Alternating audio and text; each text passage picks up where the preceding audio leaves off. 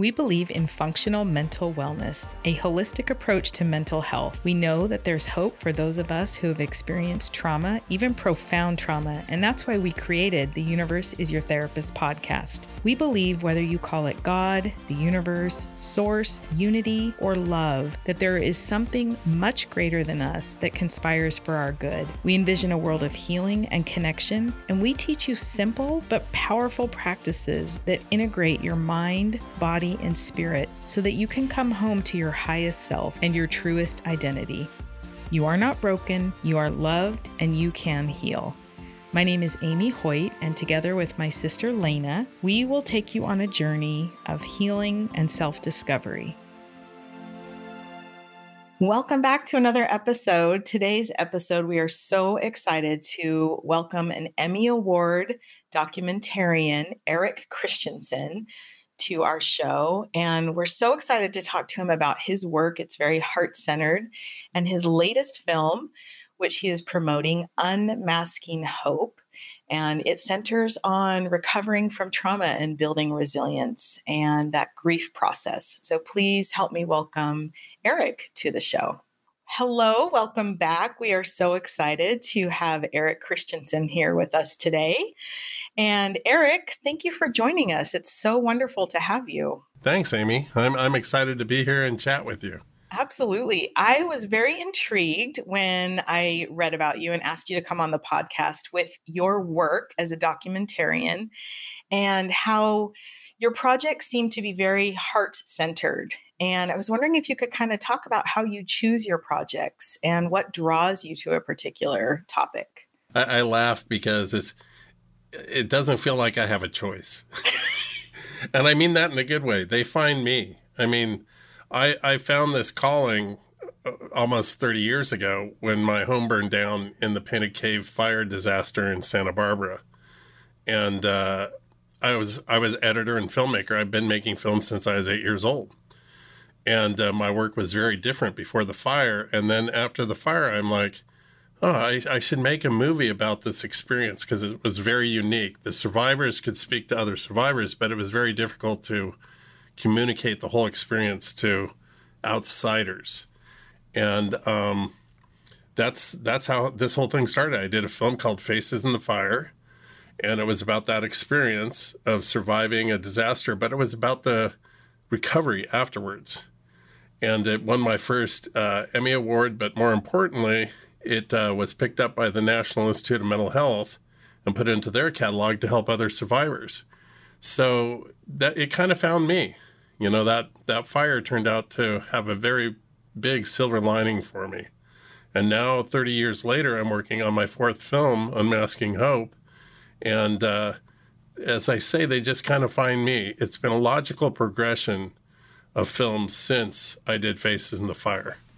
That is wonderful. And I love that. What I think what that speaks to is how those experiences that we now as a society know are what we call trauma, that those can really reshape us and not just in ways that are maladaptive, but also ways that are adaptive, where we can take what we've learned in that experience and use it to reach back and, and help other people.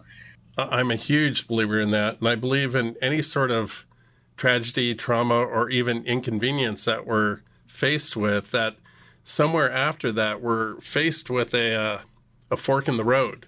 And we can either go down the, you know, the entropy uh, road and, and just uh, become full of ourselves and, oh, you know, the pity, or we can turn and go into where we can really uh, use it to help others because of what we went through. And uh, we can reach out because of that experience, because of the experience that we had. Absolutely. And I find looking back at my own life and some of the hardships that have happened that sometimes I start down the pity road and then I think, oh gosh, I got to get off this road, right? And I got to hop back into some of the gratitude of, for the lessons and some of the ex- learning experiences that those provide for me. Um, oh my gosh, so so true. Because you know, I, I was just listening to myself say that, and it seems like it's so oh, it's A or B. Well, I'm sorry, there's a lot of gray area in between those two, and and we kind of vacillate in between both both places. You know, that's human nature, and and and hopefully you don't beat yourself up too badly, you know, during that. But uh, it's just all part of the process. It really is. It is a process, and I think what you're speaking to is having self compassion when we are maybe going down that pity road a little bit and sometimes I feel like when I am going down the pity road, the more experience I have with hardship and building resilience, which I know we're going to talk about because of your film, the quicker I'm able to get back on the other part of my journey that I, I feel more gratitude in and I feel more expansive in. But there are there are also lessons on the pity path, right? you know, without the hot, I guess you would say, we don't know what cold is. You know, until we put our hand in the fire, we don't know what, you know, how comfortable it is to be in the in the cooler. So we we need both of them, and it's just it's just a way I think God set things up so we can um, uh, have a fuller breadth of experience. I agree. Tell me, what are some of the lessons you learned personally from that first, um, that real pivotal experience of the the fires? Oh my gosh! I mean, it it. You know, it, it, you know what the big thing is I learned is you can start over. At any point, you can just start over, and uh, you know, I was, I was not having a, I didn't have a social relationship with alcohol and drugs at that time.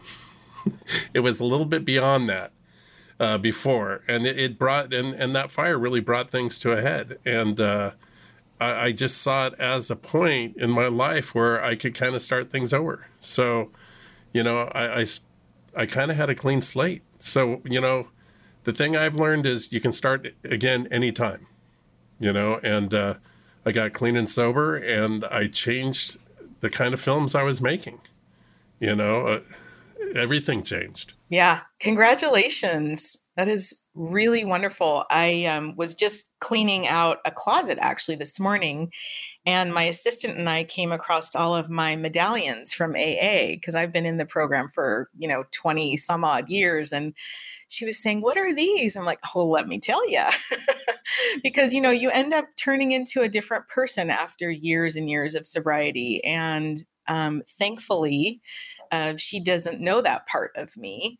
Um, and she just gets to know the functional, adaptive, sober part. So I love hearing stories of sobriety and when we are, our heart is changed and we um, are really awakened to a, a, higher purpose. I think that's just so beautiful. Thank you for yeah, sharing. I, have been, yeah, I've been friends with Bill W. now for uh, 31 years not to blow my anonymity. So if my sponsor hears this. Yeah, yeah. That's amazing. That's amazing. That's beautiful. Oh. And tell us but, what what's kind of gravitated you towards the topic of trauma, would you say? Um, I know, you know, when I was getting sober and even in the beginning of kind of healing my own stuff, that wasn't really in the vernacular. That wasn't really a word that we used a lot, um, but it's definitely gained in awareness. And I would love to know and have our listeners know kind of how you became more aware of that as a as an actual topic and how you kind of decided to do your new film, Unmasking Hope. Oh my gosh, you hit you hit on so many things because this this word trauma has gotten to be such a catchphrase and I have to tell you, my first film, Faces in the Fire, I called it a grief recovery film sure. because it, it, it's about grief. And um, so, you know, uh, yeah, the vernacular has kind of changed. And uh, starting out uh, as a as in grief recovery, you know, uh, hold on, I'm sorry, I start my I, I lost my train of thought there. So can we? Yeah. Right, you can you can edit this, right? Can you yeah, feed me that sure. again? Because I, I was on a good run and then yeah. I, I, I, I short circuited on that yeah, one, just so. start over. Okay, yeah. Could you feed me the question again, please? Yeah, let me remember. I do all this off the fly. Um, I know, but we're talking about we're talking about trauma and oh, how yeah. did I how did I stumble across trauma yeah, as trauma a subject. now is okay. like used as an actual Yeah. word, and back then it wasn't. But it's but now this film actually centers on like post traumatic growth and so forth. So yeah, kind of talk to us about that. You know, actually, that's a great question. You hit on so many things there. Is tr- trauma has become quite the buzzword. And my original film, Faces in the Fire, over 30 years ago, I really conceived it as a grief recovery film. And you know how how I came to work in trauma or grief, um, I understood it. You know, I think from what we put ourselves through, at least some of us folks in recovery, I put myself through a considerable amount of trauma. Not only the fire, but the own, my own punishment by drugs and alcohol. So I understood the trauma. I understood things like that, but I also understood recovery. So it was an amazing gift of empathy I had for other survivors, uh, be it trauma, any kind of trauma. You know, with my film now, I'm working with 9 11 survivors, mass shooting survivors. You know, after Faces in the Fire, I did a film called Homecoming, a Vietnam vet's journey. And uh, that was the first time that I really dealt with direct kind of PTSD and trauma with those Vietnam vets. But I came to understand and empathize with them and their road of what happened to them and their road to recovery. And I made the film. That was my second film, Homecoming: of Vietnam Vet's Journey. So, uh, again, it was just kind of put in front of me. But I also have the gift of the empathy and the understanding through my own experience. You know, because one of the biggest uh, compliments I've ever received was after one of the screenings of my film Homecoming: A Vietnam Vet's Journey, a vet came up to me and goes, "You know, are you a veteran?" I said, "No, I- I'm not." He goes, "Then how do you know?" So there you go. You know, it, it, it's it's a gift. It really is. And I feel like that empathy breeds um, almost a intuition for for pain, but also it sounds like for you, you've really channeled it into hope as well. And as I was looking at your body of work these last few days and just kind of thinking about it, what I see is um, a pattern of highlighting hardship and highlighting hope and redemption, if you will, um, recovering from it. And that is, I think, such a beautiful message. And that's something I feel so strongly about that people can heal. We are not stuck where we are. Progress is ever going. And there is always, always hope. And so that just speaks to me so deeply, your work. And I really appreciate that that theme that I see throughout it.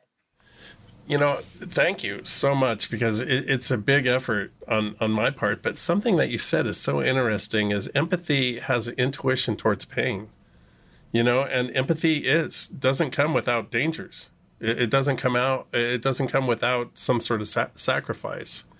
But on the other side of that sacrifice, to empathize with somebody, you have this connection and this awareness of their experience, and then you can bring about together by just understanding, by just hearing their story, you can offer an individual hope.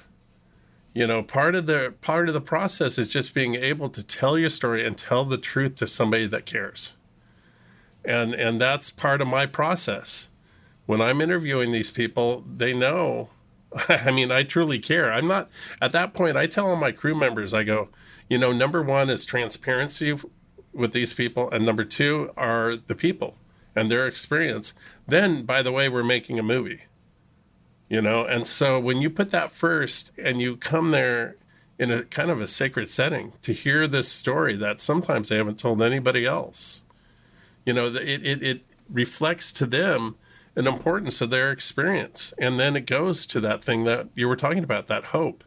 And hope is 80% of all my films or more. You know, it, it, it's always funny when I get to the first cut of the film you know, the incident, all the, you know, especially with this film, 9/11 and the mass shooting and and the sexual abuse and the I have another veteran in this one too, and and the whole experience in Iraq. And it, it it's like it's like this much of the film, and the film's like this long. I have to take that and I crunch it, crunch it, crunch it down because it's not really about that. It's about what happens after that.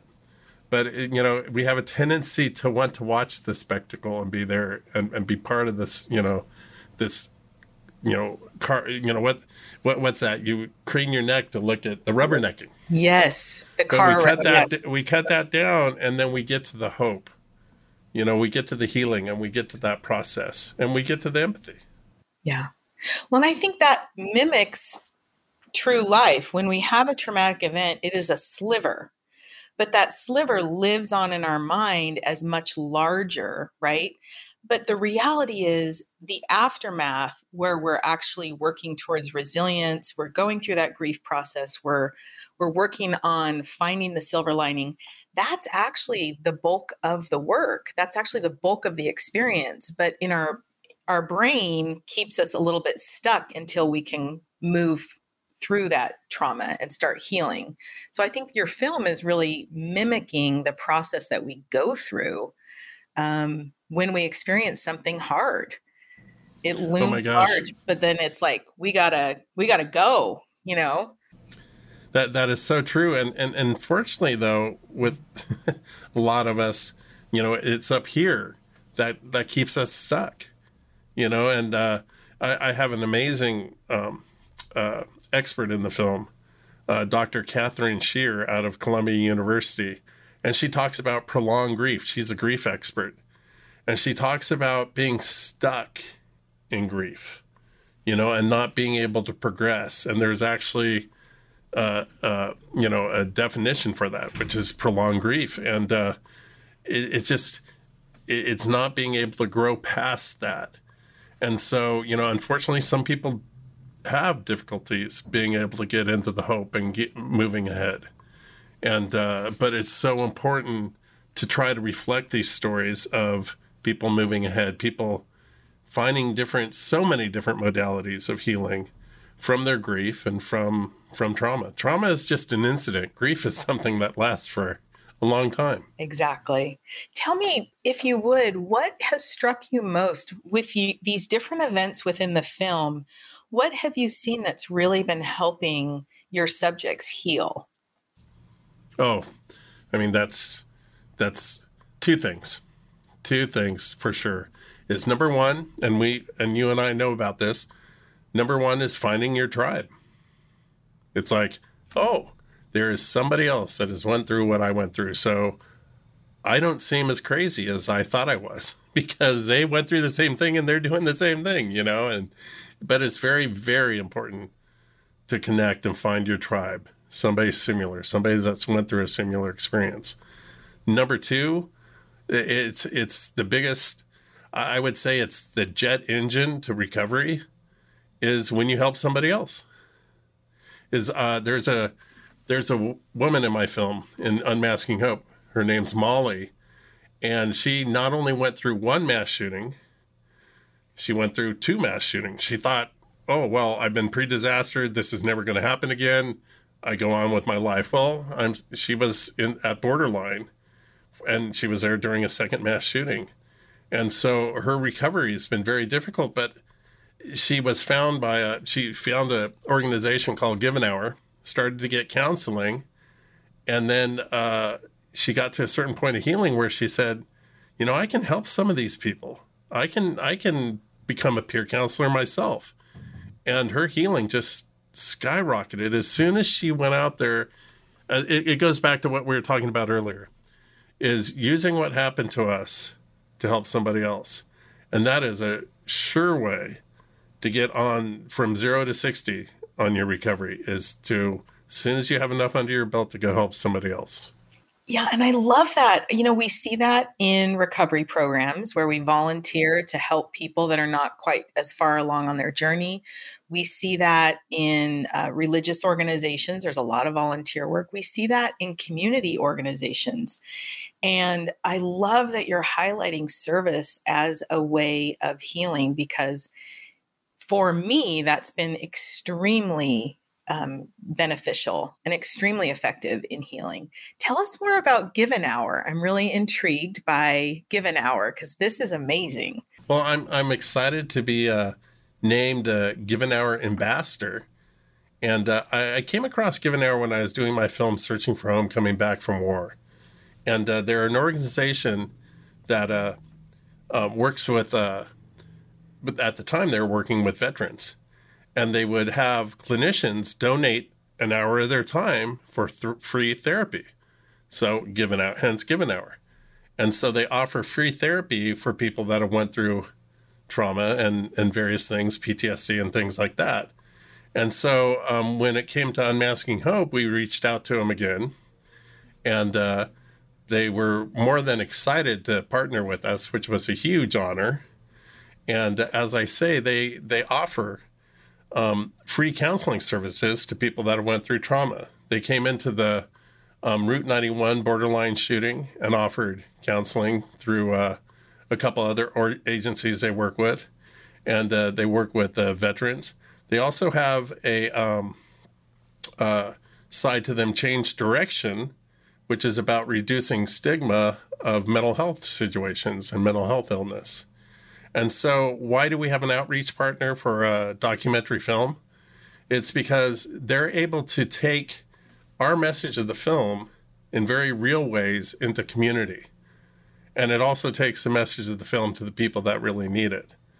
But it's kind of like I say the film is a doorway to healing, and our outreach partners that we team with is the safety net. So people, when they're activated. I don't use like to use. I don't even like to say it. Trigger. That's not a appropriate word anymore.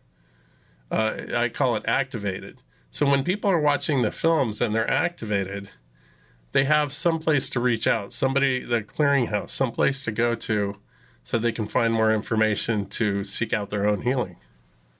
I think that is so wonderful and so um, what is the word I'm looking for? It's so um, caring of you and it, and it reflects what you tell your crew that this is people first film second. And so that also reflects that that people are first. We don't want to open those wounds without giving them a lifeline. Um, and so i love that Give an Hour is able to do that with this film and with other um, organizations. And tell us a little bit more about how our listeners will be able to view your film, um, any other information that they can access any of your work would be great. Well, I'll give you a couple URLs, a couple websites. Uh, first is unmaskinghopethemovie.com. And uh, you can go there and just uh, get updates also on Facebook and Instagram. Um, and that will kind of lead you to where we're going to be having our premieres and things like that. Uh, we we were supposed to release in October, but uh, our distributor NETA loves the film so much that they kind of want to ramp into it. So the beginning of the year, we will be having our premiere on public television. So you can actually you know, call your public television, your local public television station, or email them and say, "Hey, I heard about this mil- uh, movie Unmasking Hope. I hope you're going to be carrying this." And uh, for me to find out just kind of what hap- is happening with me and my other films is ecproductions.com, and you know, importantly also is giveanhour.org if you want to see what they're doing, and they also have a resource pages for my film for people uh, that are uh, affected by uh, sexual trauma, uh, trauma, um, mass shootings, all sorts of different resources for that too. That's wonderful. Thank you so much. I did have another question that I've been mulling over because it's something that I think about quite a bit. How does how does spirituality, I know you mentioned God, how does that factor into the work that you do? I, am glad you mentioned that. That it's it's a huge part of my work. Is you know people they ask me all sorts of questions. How do you find the survivors that you work with, or how did you come up with this, or how did this? You know, um, God is my producer. I mean, I've I've I've learned to rely on kind of a spiritual workflow, and when per- people first uh, kind of start working with me, they think it's kind of unorthodox.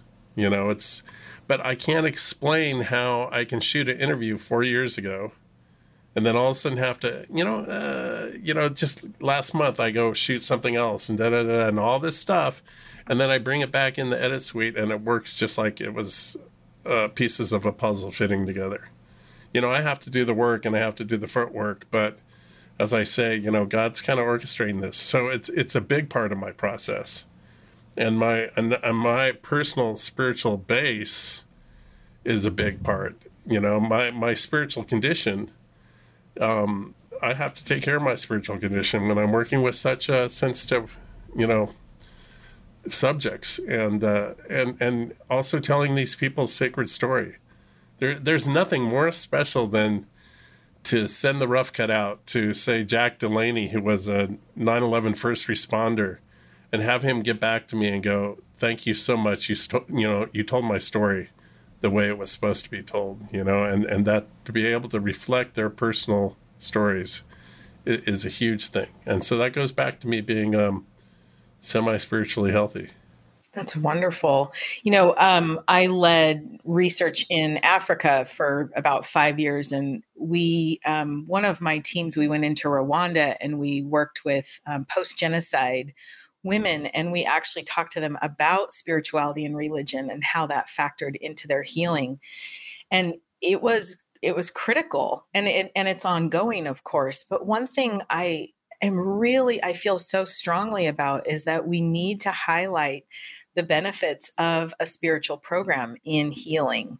And that doesn't have you know we know from recovery that doesn't have to be religion. It, it can be anything. It is a power greater than yourself and um, so i've been looking in the you know the scientific literature for the last few years about it and it's all there. We just have to start talking about it a little bit more and not being afraid to to broach the subject you know? You know and in my 30 years doing this 31 years you know i, I just I, I, pray for all the people that i work with and i have i have my particular beliefs. I, I never push them on anybody. They see by my actions, you know, how what I do. But I also know that, you know, the solution is always, for me, spiritually based. You know, I, I just, um, and I, I just, as I say, I, I pray for the people I work with and the people that have some sort of spiritual basis in their recovery. You know, they, I, I feel they have a big advantage I see that too in my own work. So thank you for answering that question. I just I think that's the question of my life that I obsess over is this this intersection of hardship and spirituality and how we can use both really to build to build resilience and to build hope because I think there's so much hope and your work shows not only me but so many others that there's hope from hardships that we haven't gone through um, but you highlight some things that I think most of us are really afraid we would go through or think we couldn't survive that. Um, and you're highlighting that there is hope. And I, I want to thank you for that. I think that's a really important message. Well, thank you. It's, it's a huge honor to be able to do this for, for the last 30 years, you know, and as I say, beyond my fourth film and, uh, be able to reflect these sacred stories of these these amazing people, you know, and uh, and it's you know it's it comes down to so much. It's like people call it great grit, you know. It's also faith. It's believing in the unseen, and uh, you know I can be delivered from this, and I hope my films serve that purpose as a little bit of a reflection of people being able to see other people going through these things and then aspire to you know gosh if if they can survive 9-11 if they can survive two mass shootings and you know I, I think i think i have a, i think i have a chance and be happy you know? Exactly. Not just survive but eventually start to thrive. Yeah, yeah. absolutely well, I can't thank you enough, Eric, for spending time with me today and for um, gifting our listeners with your experience and your knowledge. And I've really enjoyed our conversation. So thank you so much for joining me today. Thank you, Amy. It's it's been great. Now I get to get back to my studio and and finish the film. Exactly. exactly. now we're putting all the finishing finishing touches on it. We're very very excited.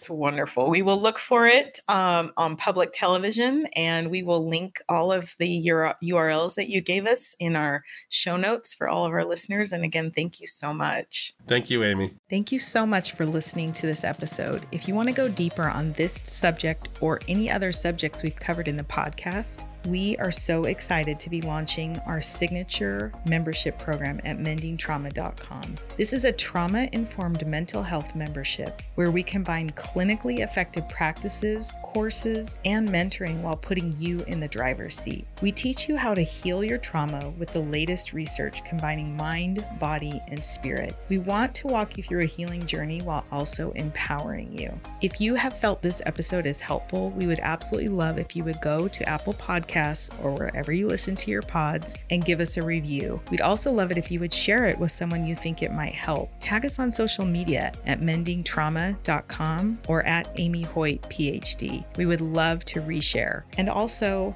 if there's anything we can do to help, we would love to hear from you. Email info at mendingtrauma.com. Give us your suggestions or topics you want to hear about. We would absolutely love to be of more service to you. We're so excited because we have so many good episodes coming up in season two, and we can't wait to go on this journey with you.